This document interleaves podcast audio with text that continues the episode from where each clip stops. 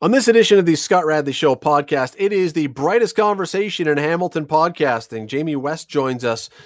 We're going to be talking about Hamilton's airport. We're going to be talking about working for a living. We're going to talk about cursive writing. We're going to talk about whether you should wear a mask when you're doing it. Then we're going to talk about whether or not buffalo boneless wings are in fact chicken wings. Yes, we are diving deep into the heart of intellect and hard hitting topics on this edition of the show. Enjoy. Today on The Scott Radley Show on 900 CHML. Time for the brightest conversation in Hamilton radio. That's what we call it on Fridays. We generally attempt to live up to that moniker. And that music you were just hearing is the theme song, the life song. Everywhere he goes, it's like when the president walks into a room and you hear bum, bum, bum, bum. bum. This is what you hear when Jamie West, host of What Were You Thinking, Saturday mornings at 10 a.m. on 900 CHML, executive producer of this show, broadcasting legend in these parts. Every room he walks into, bands strike up Wild Wild West because why wouldn't they? Well, Welcome to the show. Thank you. Um, you know, what were you thinking? I have to ask you this. What were you thinking booking me on to a segment of your weekly program that you call the brightest conversation. Like, what were you thinking? Really? It's a long weekend. I, I slipped a bit. I, you know, it was. It was like, who can I get in on a long weekend? Jamie, no, that's not why. I've wanted to have you on here for a long time. It's been months, and you know, summer is, you know, it's tough, family and busyness, and I mean, nobody's doing anything, but everyone's busy. I get it. It's, uh, it's amazing. I want to ask you this though to start though today. Are are you a guy who is a stickler for language? Or or do you not care? Do words really matter to you, or are you like, you know what? As long as you kind of express yourself and I can figure it out, I'm fine. I'm not. I'm not a stickler. I I really am not. There's no way that I could claim that. If anybody's read anything that I've I've, I've ever written or listened to my broadcast, they'll know that that I am I am not a stickler uh, for words uh, at, at all. But I but I know pe- lots of people that are, and I have to tell you this as a non stickler, I'm very grateful for sticklers. I find them to be a great resource. I like the remedial lessons that I learned from people that are sticklers. I think it's great. I see. I, I am one of those grammar nerds. I, grammar I to that. me, grammar to me is like a picture. When you walk in a room and you go into someone's living room and the painting is slightly tilted, it's just barely off, but it drives you insane because it's not quite straight. That to me is what happens when you spell the wrong word of there or, you know, oh, something yeah, along those lines or which. Um, anyway, the reason I bring this up, there's a guy in Nebraska. Now, I don't know what's going on in the Lincoln, Nebraska City Hall that they have time to deal with this stuff. Nonetheless, this guy has come to Nebraska City Council with a giant delegation. I mean, him being a giant, but I mean, a long, well thought out delegation against Buffalo Wild Wings. He is furious with Buffalo Wild Wings and wants Nebraska City Council to do something about it because they sell something they advertise as boneless wings. And mm-hmm. he is insistent that there is no, these were never wings to begin with, and they are not boneless wings. They are buffalo style chicken tenders. They might be saucy nugs. They could be other things, but you cannot, you cannot call these boneless wings, and we need a law that would crack down on this. This guy's got to get a life quickly. He's obviously suffering from uh, from COVID Cajun. This dude, this guy has really got to give himself a shake. Um, that's what it's down to. Like I'm with you on the whole thing about uh, you know the correct spelling of there, uh, you know, in, in, the right context. I'm I'm right there with the the a number of those uh, types of things. But but this is uh, you know, does this guy is he for real? This is marketing. Jargon. Well, here's what he says, Jamie. Here's his explanation for it. Actual, there's no such thing as a chicken finger. Well, that's Sorry. you know that's there's no such thing as a chicken ball either. well, not that, here's, not that I've ever seen. here's here's his explanation for his his campaign in a sentence. Okay. This is a quote. We have been casually ignoring a problem that has gotten so out of hand that our children are throwing around names and words without even understanding their true meaning. So he's oh, he's basically taking the Buffalo Wild Wing boneless chicken as the the last straw and saying we have done so much damage to the language with social media, with not spelling words out, and you know, you, instead of saying you are, we write you letter U letter R, things like this. That we, we've we've uh, we've destroyed the language so badly. We have to take a stand somewhere, and we may as well do it with boneless wings. Yeah, um, you know, I think that uh, the guy's crazy, and I don't think it's. I, I don't. In all seriousness, um, in all seriousness, it's not even remotely a serious concern. Um, if you if you teach people, uh, if you feel that strongly about it, then have at it, buddy. Like go around and tell everybody that those boneless wings really aren't wings, and and make your case to each individual person. But no one cares. So, you know, have at it if you want, but but don't be uh, don't be doing uh, don't be beating the drum too loud because nobody's listening anyway. Let's. Uh, we got to go to a commercial break. We're going to go out with him. The guy's name is. Uh, his last name is Christensen. Where's his first name?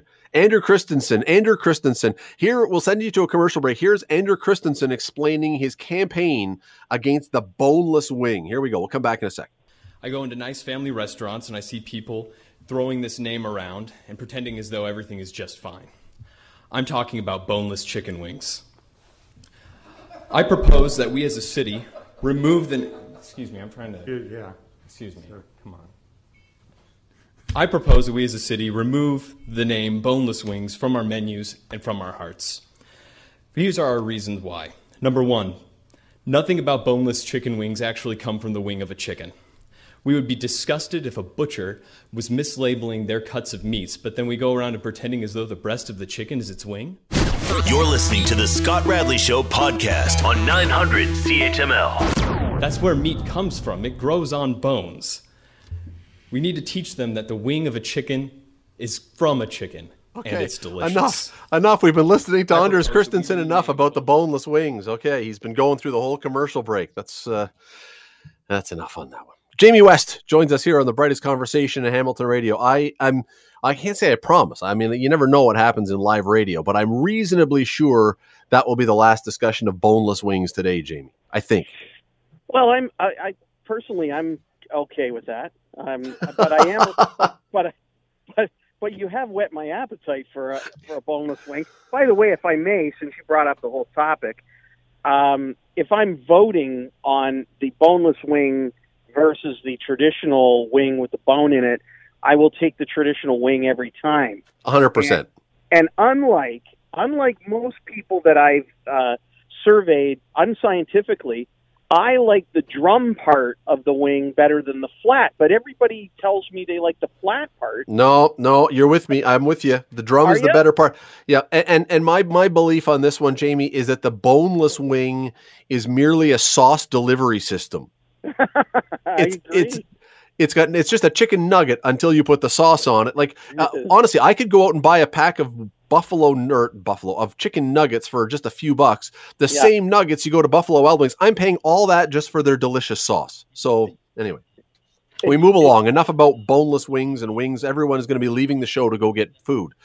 Um, oh, I can hold it. I gotta I gotta say one thing here because okay. I can't say it when we're off the air. Um, for, for whatever reason, I can hear all the clips that your operator is playing in the background, and it's drowning you out. So you need okay, to kill, no. that, kill that audio so that you and I can talk. It is being fixed as we speak. There we go. Excellent. I hope that is better. Um, I can hear you clearly. Okay, excellent. So this weekend is Labor Day. We all know that Monday is Labor Day. Um, generally, a different kind of Labor Day than every year than what we're going to have this year. We usually be talking about football and Labor Day parades. I don't think there's a parade this year. I don't know. But anyway, very interesting piece that I was reading yesterday, I think it was, or today, about the idea of Labor Day. We are heading into what has been promised now by the government, the federal government, as being big, big changes to how this country is run with spending. When the throne speech comes in October, vast changes, including changes to EI, that mm-hmm. some people are saying is essentially going to be almost a guaranteed income as some people have lobbied for. I know that, you know, on this station we've heard lots of interviews where people have lobbied for the guaranteed annual income. Question that this person raised leading into Labor Day is do we want Labor Day to be celebrated, or do we want guaranteed annual income day? Is is do we do we hold still value in labor, or just in the fact that we have the money and we can then do with it what we want? That's interesting. Um, I think maybe maybe we can celebrate both. How's that for a ride in the fence kind of response? Um, you know, I know that there's this this idea out there that people who would draw a guaranteed income are nothing but bums and lazy and they can't they won't work and so on and so forth. But that just is not the truth. The truth is, you know, corporate Canada, corporate America have choked off a lot of the opportunities to do things. Now, I'll grant you that, that we also live in a society, there's two sides of this a society where people don't want to do certain kinds of jobs because they're icky or they feel they're beneath them or they're not keeping up with the Joneses enough. What will the neighbors think? That kind of thing. Um, but there's an awful lot of disenfranchised people that just simply uh, cannot find a position because there isn't really a position for them to have. I think there are more people than there are jobs uh, out there in, in, general. So I don't think. Well, well, let me jump in for a sec because I, I would argue that point on one thing. I, I, okay. I would argue that there perhaps are more people than high paying lucrative jobs. But I've been hearing, and you've probably been hearing it too over the last little while, that because of CERB, for example, which uh, yeah. I'm not disagreeing with the general concept of CERB to keep people afloat, I think it was a necessary thing. But because of that, and because of now these new EI rules, companies that are that have minimum wage jobs, they are not high skilled things. They're just right. they can't find people to fill those. And right. that's kind of what I'm talking about here is, okay. you know, do we want to essentially eliminate the minimum wage job? The, I mean, I don't want to throw out a company name or anything that, but you know, we know the stereotype of what that is and say, you know what, that there's no value in that anymore. If you don't love your job, if you don't love going to work every day, you don't. And, and, and see, to me, that's that's not a healthy thing. I, I, think there is value in working for what you have and for most, working I, to put food on your table if you most, can. I think most people, I think most people, most human beings that live in a North American society share generally your point of view that they're that they they are they feel better about themselves. They are are prouder when they can get up and go to a job and have employment. I think I think that's uh, of, of, almost a certainty. I think that's just uh, the nature of, of North American uh, culture. But here's the thing: it isn't. Well, hold hold the thing. Hold on to the thing. You're listening to the Scott Radley Show podcast on 900 CHML. Talking about this weekend. It's Labor Day weekend. Will we in the future celebrate Labor Day weekend or will we celebrate guaranteed annual income weekend? Right before the break, he said, he has the point. Jamie, take it away. Well, the point is usually on top of my head, but in this case, I might actually have one, at least a point uh, for further debate, and it's and it's this.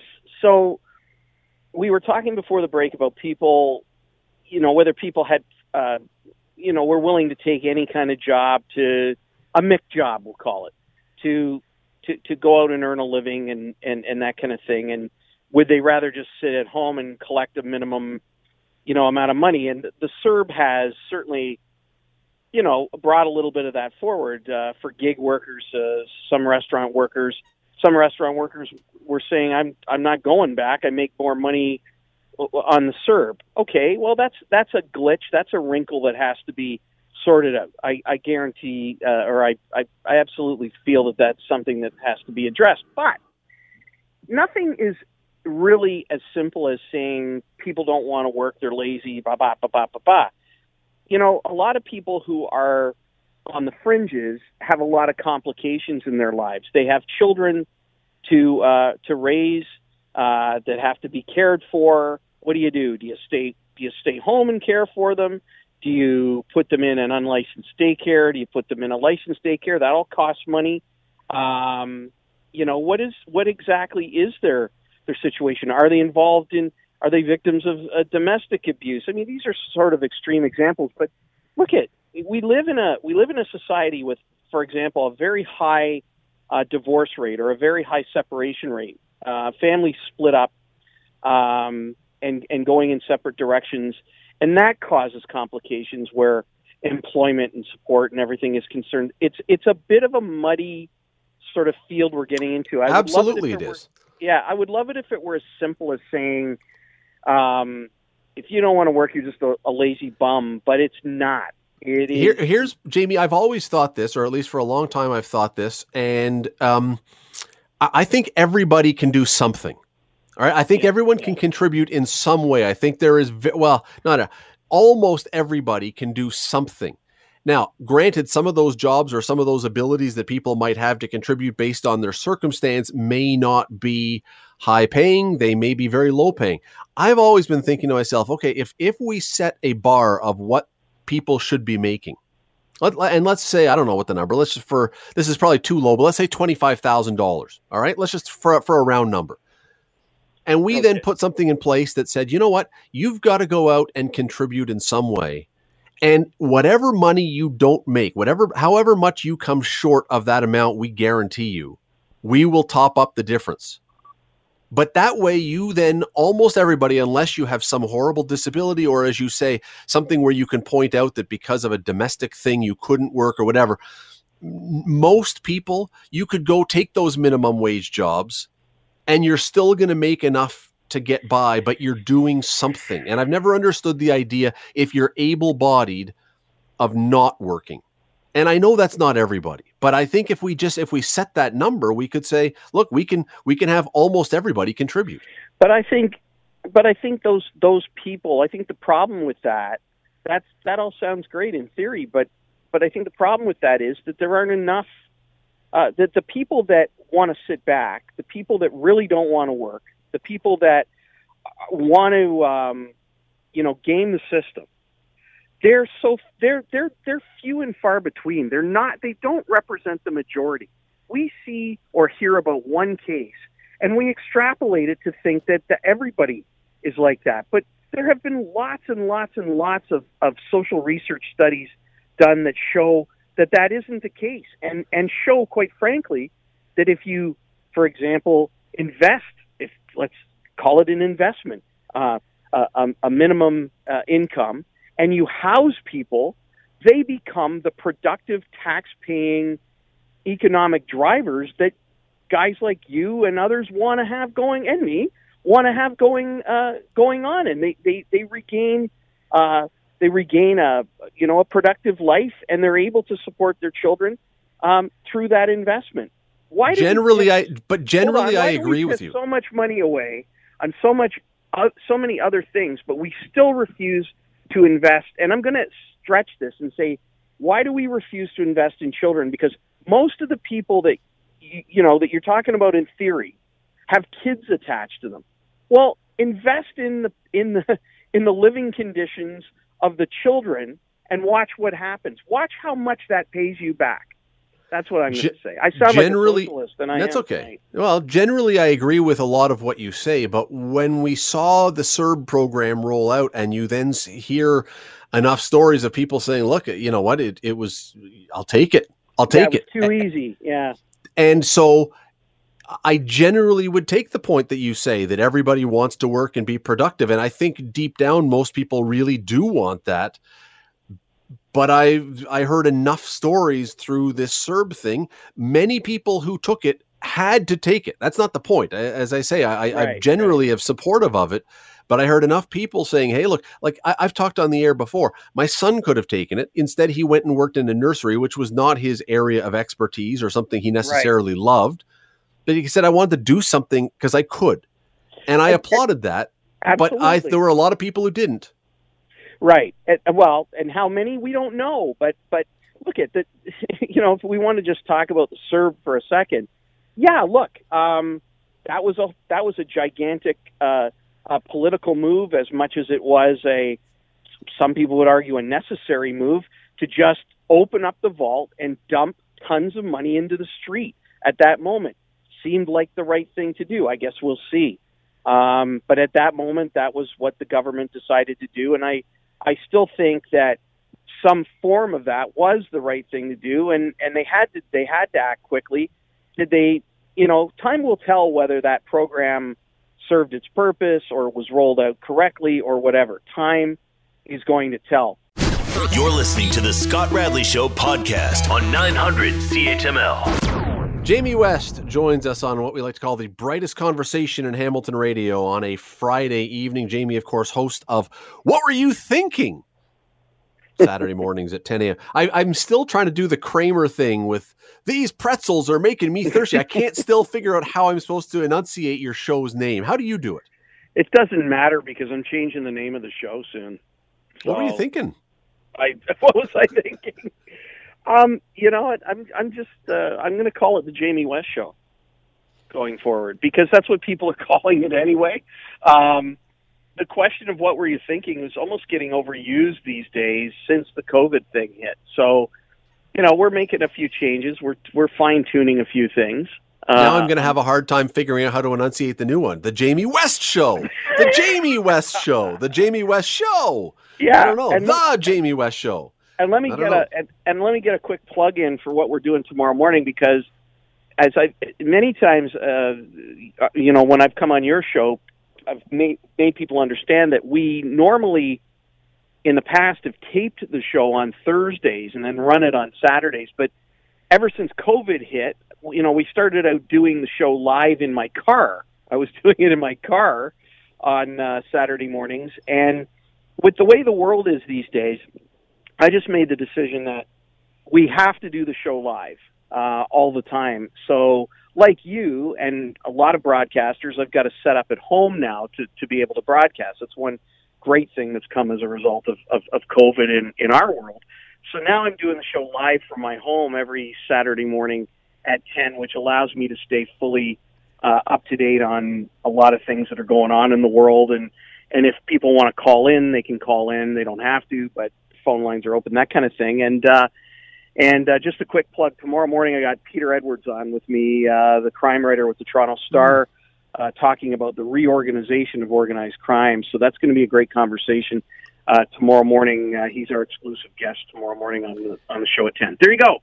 there you go. Tune in for that program? one. Uh, two things that you just said there that I want to comment on. First, when you said they don't have to call in, I think the only place that is the case is on Kim Jong Un's show in North Korea, where they people have to call in. Um, and the other thing is, you said that you, you used to do it in your car, and I do remember either you being on my show or me being on your show and challenging you once upon a time to see if you could do the show by visiting yeah. all the we'll call them boroughs of the city of Hamilton by going from Dundas to Ancaster to Flamborough to Stony it. Creek. You did? You made it to I all of them in I one show? Yeah, I did it. To, I think I was on with you on the Friday night on your show, and you you gave me the challenge and the next day uh, I did it, and uh, I think I had about eight or nine minutes to spare in the program. So, but you got to remember that was in the days when lockdown was really tight at the start, and there was virtually no traffic. So, but I pulled it off. You give me a challenge, Mister Radley. I'm up for it. That is uh, that is that is cool. The only radio live radio show ever done from all parts of Hamilton in one hour. That is uh, that is pretty good. That's uh, I'm fun. impressed. Uh, speaking of traveling, it's a nice segue. Speaking of traveling, we heard today that Swoop Airline is pulling a number of its flights out of Hamilton. Now, Hamilton International Airport, John C. Munro International Airport, is a raging success with cargo. It's one of the busiest cargo airports in the country, at least it has been during COVID. It's done exceptionally well. But, Jamie, it seems like every time we get passenger traction here. It doesn't last all that long. And the next thing we know, we're hearing stories that the passenger operation is not going to be sticking around in Hamilton. We've seen this with a number of different carriers. You can either answer the question of why, or maybe more to the point, do we want Hamilton to be a major passenger airport, or are we happy with it not being that and keeping the area quiet without as much traffic and without as much people? So a couple of things that that the, the issue about whether it will become a major passenger airport will be borne out in the future, whatever that is, because all of the all of the population that's being squeezed out of the GTA is coming this way anyway. So that that will be determined in due time. The other question that you raised about why don't these passenger airlines hang in and make it? It, seems they come and they go. There's a couple of things uh, there. Um, most of them are crap. That's why they have crappy service.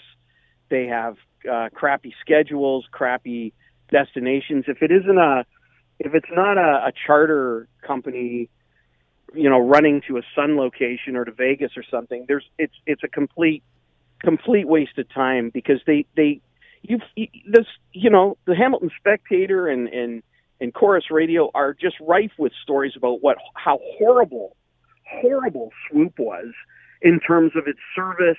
I mean, li- real horror stories. Same thing went for oh, I'm trying to think of some of the other ones. Fly Globespan was another one with uh, that was offering flights way back when overseas to uh, where were they flying into Liverpool or somewhere in Ireland.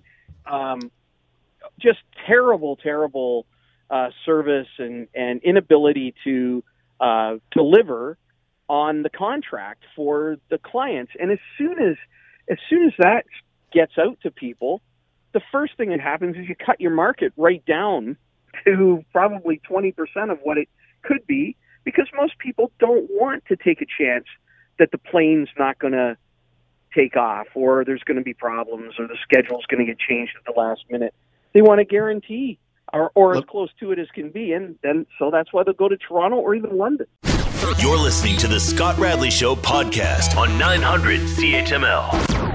Jamie West joining me this Friday evening of a long weekend as we, well, as we bring us in for a landing into the long weekend, which is just such a cliche, sad, pathetic effort on my part to make a metaphor that drives us back into our topic of Hamilton's airport. I'm sorry, Jamie. I I, I apologize for such horrendous radio segues. Um, nonetheless, yes, we're should. talking about we're talking about Hamilton's airport now. Swoop Airline is a number of its flights are going to be not flying out of Hamilton anymore. We learned that today, and this is not Good. the first time that we've lost this. The the thing though, and you make a point about you know whether people are confident with the quality of this or not. The reality is that every single one, I think, of the of the airlines, I think I, I I can be corrected on this for sure, but they were always designed, all of them, to be low cost, low carrier kind of flights. People, this is this was something that was supposed to be low cost and super convenient. So whether people had issues with it or not, they kind of knew what they were buying, yeah. and yet they still seem to have grown weary or something. No, no, it's down to uh, I don't buy that at all. It's down to it's down to the failure of the carriers to to come through on a consistent basis and and um, provide the the value, whatever it is, whatever was bargained for, um, properly.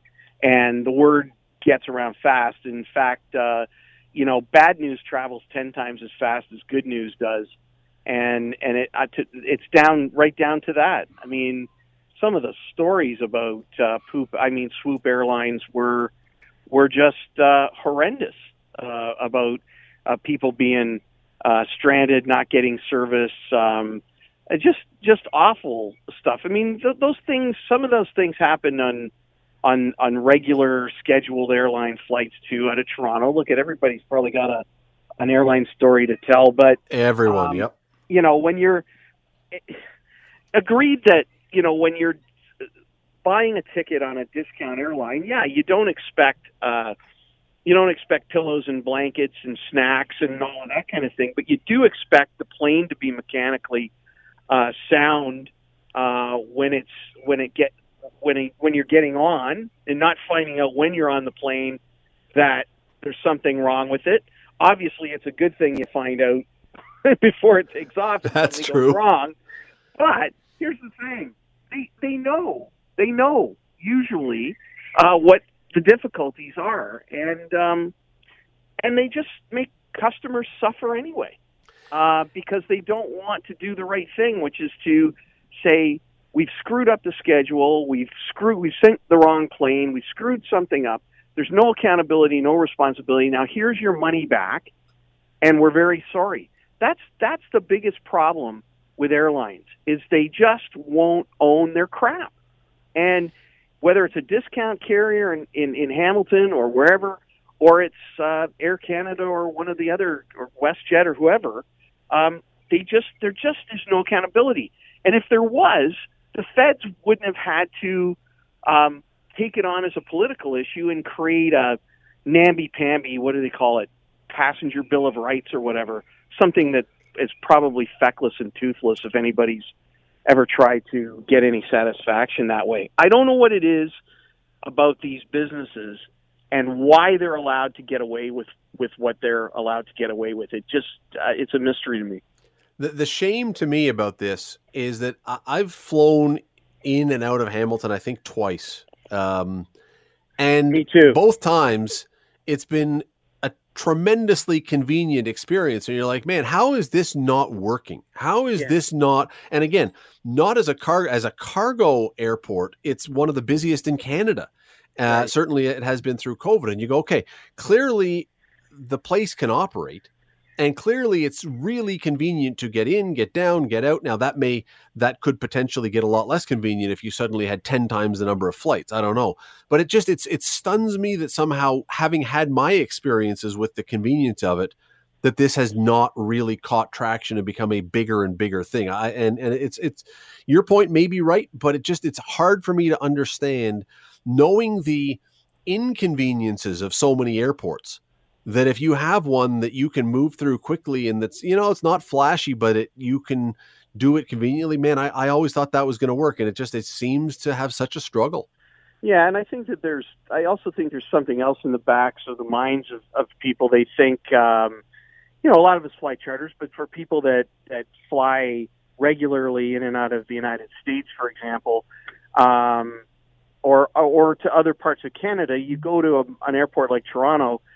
You, you know, there's there's a, a a ton of flights a day to the location that maybe you're going to, and so and back, and so you you you know that if something goes a little off the rails, that there's going to be another flight, maybe an hour or, or Yep, so yep. later, right? So so you've got lots of opportunities to make up for whatever might happen. Whereas you know in Hamilton, it's a one shot deal. You better hope it works, and if it doesn't, it's it's a nightmare. And what have you saved? Three hundred bucks total. You know, like that's well that's if it works thing. that's great if it works you save money and it's convenient and you're right if it doesn't then uh you're screwed. different issue You're listening to the Scott Radley Show podcast on 900 CHML. jamie west host of what were you thinking soon to become the jamie west show all caps exclamation mark underlined. That's the other way you should do it. Remember when the ottawa Redblacks came back jamie?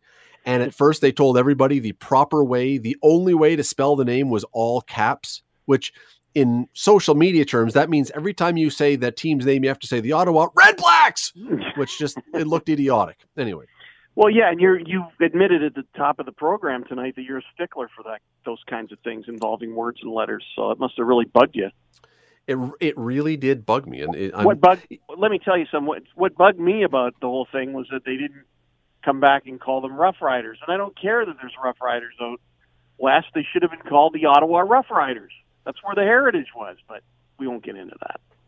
Well, Tony Gabriel might agree, but um, we'll uh, again we'll we'll dive down. I actually I, I was actually talking to Tony this week, and I've got a Really? story I think that I'm going to be doing because there's a great little anecdotal story that I was reminded of this week, and um, yeah, I was talking to Tony, and um, yeah, gonna gonna write that next week.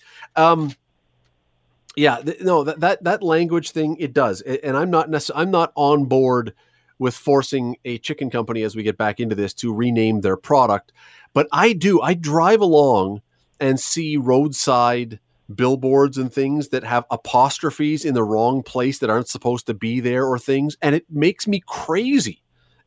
It makes me crazy. People who say, you know, who who spell stuff wrong on their advertising. It's like, come Yeah, on, surely you can have a proofreader to get an, a, a spell check for your advertisement. Well, this is that, but that's the thing. People don't, and they they rely on on uh, the same mistakes they've made in their phone, and they, it doesn't occur to them. They just don't think about it. And, well, we don't see, uh, we don't know how to spell. We don't know how to spell because we don't do it anymore. Well, we don't we teach kids how to spell anymore. Well, we? no, No, we don't. And then we have social media, which you're intentionally not spelling, and then you have Yeah. auto autocorrect, which takes simple innocent words and turns them into horribly embarrassing messages that you're sending to people because all of a sudden autocorrect changes into something else completely. Well- and um, you know, we- supposedly helping us, but I don't know. Right, and we don't te- and we don't teach kids cursive anymore either, which to No, me is we don't. outrageous. That that that's outrageous. That's an hour program all by itself. The reasons why we need to, don't you think? Don't you think that's nuts?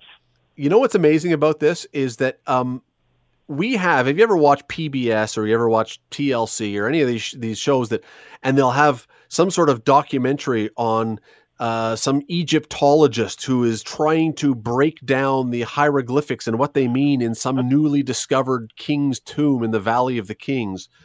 And I'm thinking to myself, in 25 years, that's going to be anybody having to read cursive. We're going to have specialists, people. And we brought in Bob, who knows how to read cursive from 1984. And he read the note that was found under the ground.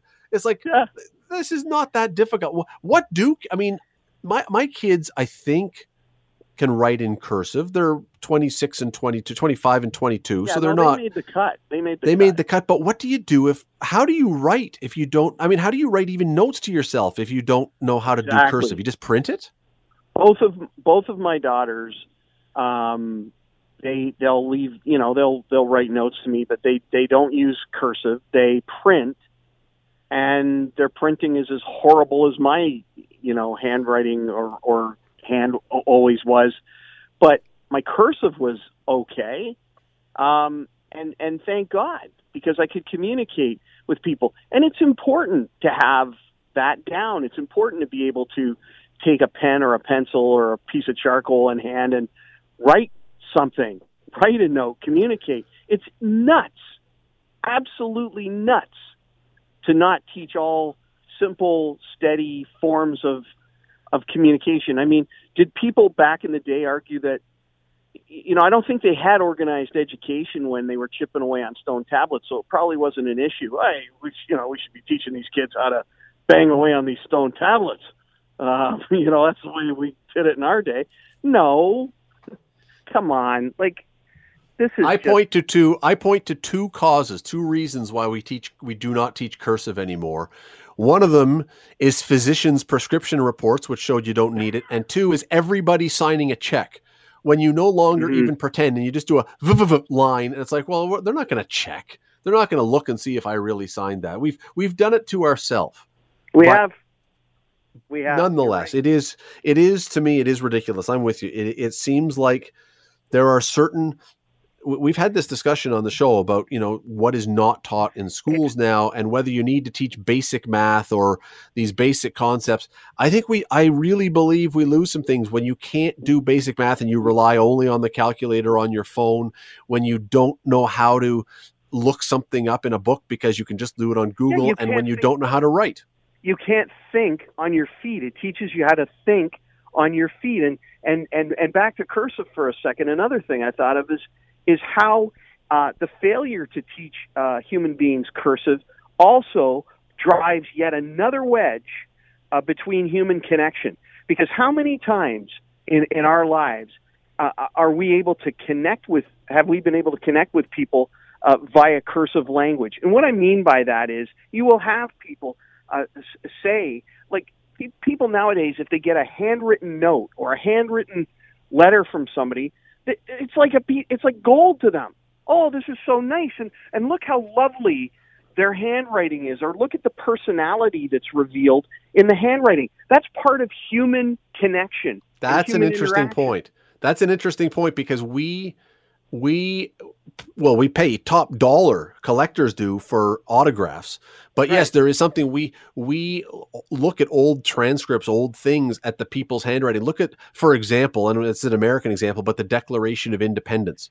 Sure How would that have even been written today by people coming along who can't do cursive? I mean, it would have always, of course, it would have been typed out in a giant 5,000 page legal document instead of being beautifully done or whatever. But no, I, I'm, I'm with you. And, and my question, your daughters can't do cursive because they haven't been taught it. Can they read cursive? I think they can, but it's uh, but it's like everything else. The the, the less exposure you have to it, the more difficult it is. So somebody at the age of, and I'm not saying this is the case with my with my daughter, but somebody at the age of say 11 or 12, um, reading a, a cursive written greeting card or letter from a relative or something, you know, they're taking twice as long as it would normally take uh, at their age to read it because they don't know it. It's it's unfamiliar. It's uh, it's tricky to navigate, and it shouldn't be like that. It shouldn't be like that. And yeah, it, it, to me, it's just another one of those wedge driving things where it, it, it forces us to to disconnect from each other's personalities and personas, and and that's not a good thing for the human condition, in my opinion. Well, and, and, not only that, but I mean, look, every single crime that you ever see on Dateline or 2020, or many right. of them anyway, are broken down by handwriting analysts. So now crime is going to run rampant, all because we can't solve it because there's no cursive instruction. It certainly helps them, doesn't it? um, let me ask you something that I saw today. Speaking of things that may be a little bit nuts, Dr. Theresa Tam, who um, we, we have grown to um, know over the last number of months. I know this week, this. This week came out with an not an edict, but a strong piece of advice that says if you and your partner decide you're going to get all boom chicka wow wow, and you strip down to the skivvies and you're getting on, wear a mask, please.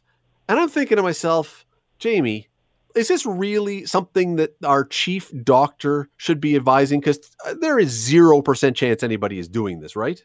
Okay, so a couple of things. Number one, I sh- I shared that article on on my social media feed, um, and and just went well dot dot dot and and uh, but look, let's let's be let's let's be accurate here.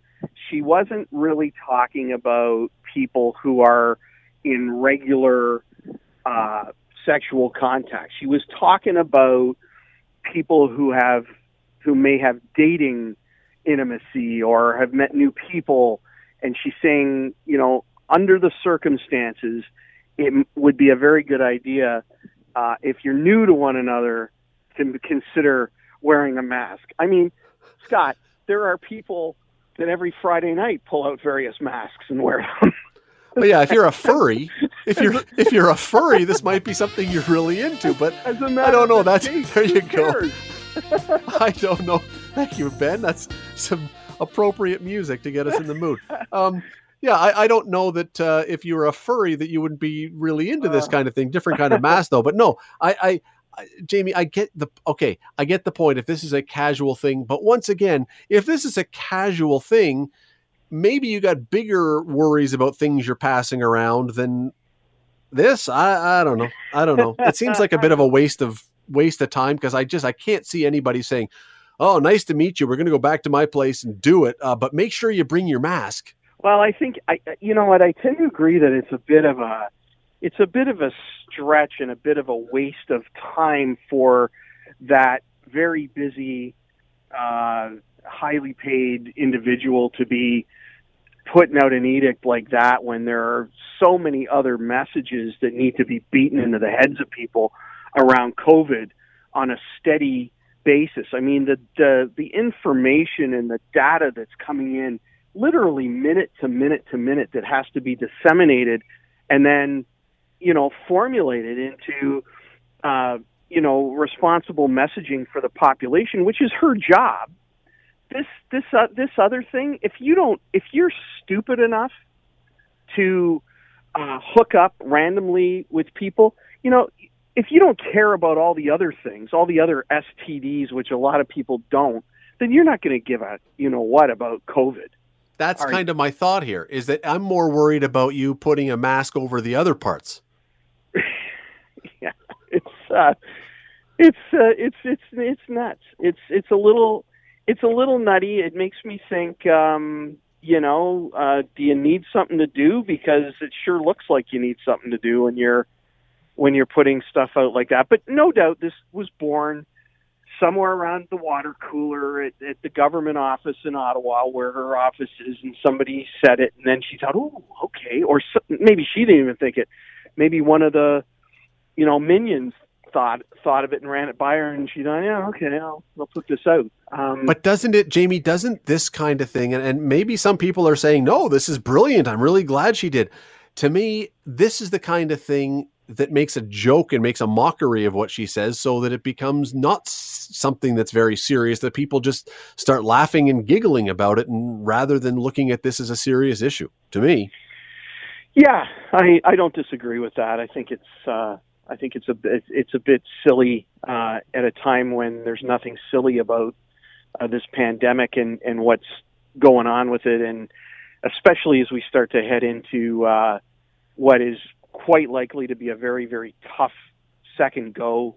Um, I mean, obviously, you know, that remains to be seen, but if the numbers are any indicator and what else do you follow, it's already not looking very good. So, anyway. Well, let me just let me throw one other thing here. I would have thought that Dr. Tam might have had a cautionary tale provided to her because the chief medical officer in BC a number of months ago became the butt of every single joke of every late night comedian when he suggested that the safest thing was to somehow be involved with random sexual encounters through holes in the wall, which I'm not making mm. this up. And it's like, really? Okay. You're, I don't think you're being helpful here. Well, I, you know, I, you know I, well, I don't think you're being. So now you've turned this serious medical issue into a giant farce uh, Theresa Tam probably should have just stayed well clear of this one. I think I th- there's no there's no good way to do this one. I don't think if you look if you can't figure out that after all the time we've been talking about masks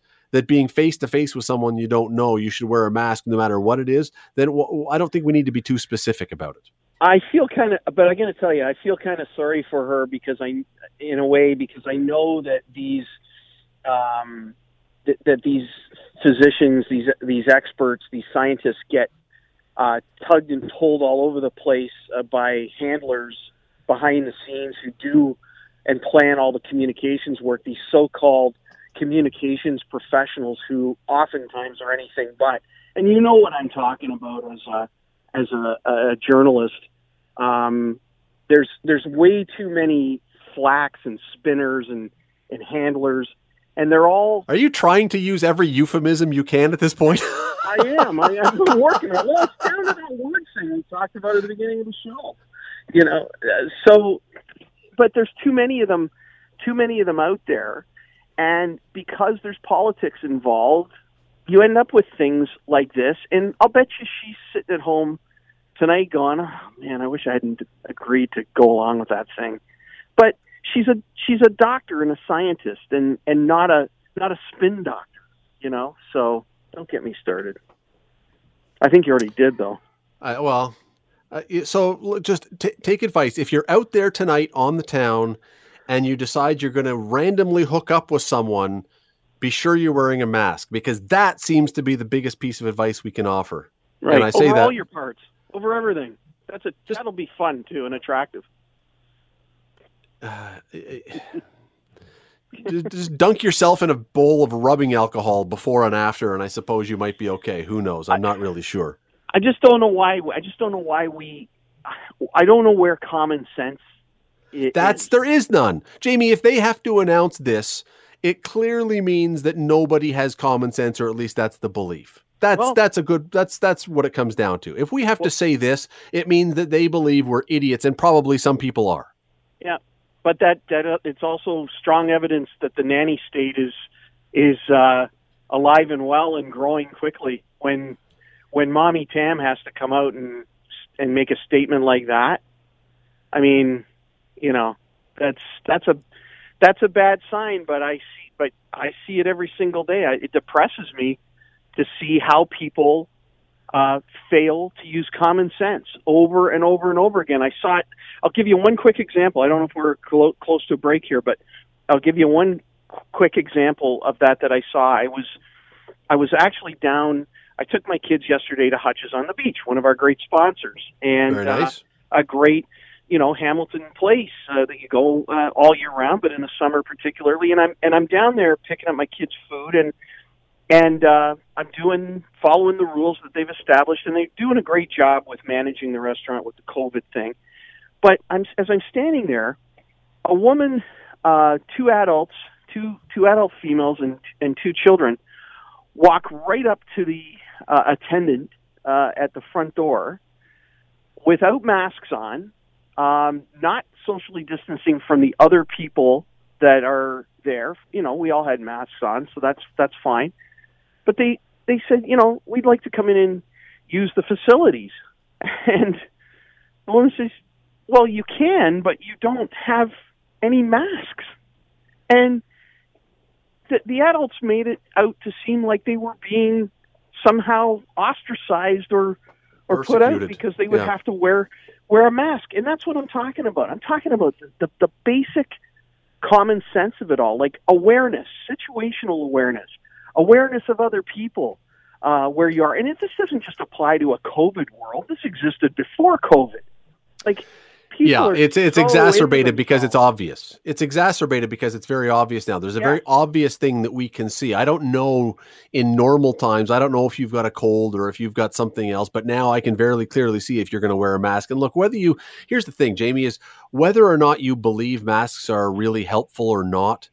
At this point, who cares? I mean, it's not like you were wear the damn I, mask it's it's not that difficult. I and, and here we got to go to a break. The other thing about this whole Theresa Tam and everything else, I, I don't like to even admit this, but if you're dumb enough to hook up with someone and then you don't know and then do your thing and you're spreading germs or whatever now with this going around and you end up with COVID, I, I'm having a hard time feeling real sorry for you. I'm sorry. Yeah. I, I, you know, I, I, I want to be sympathetic, but I'm having a hard time drumming up a lot of sympathy. In fact, I can't drum any up. I'm with you.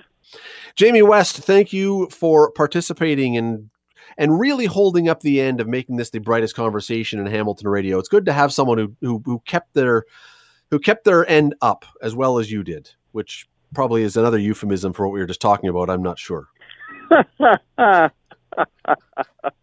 Thanks for doing this.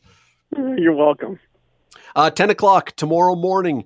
What were you thinking? Soon to be known as the Jamie West Show. You can find it there. Tune in at 900 CHML tomorrow morning at 10. The Scott Radley Show. Weekday evenings from 6 to 8 on 900 CHML.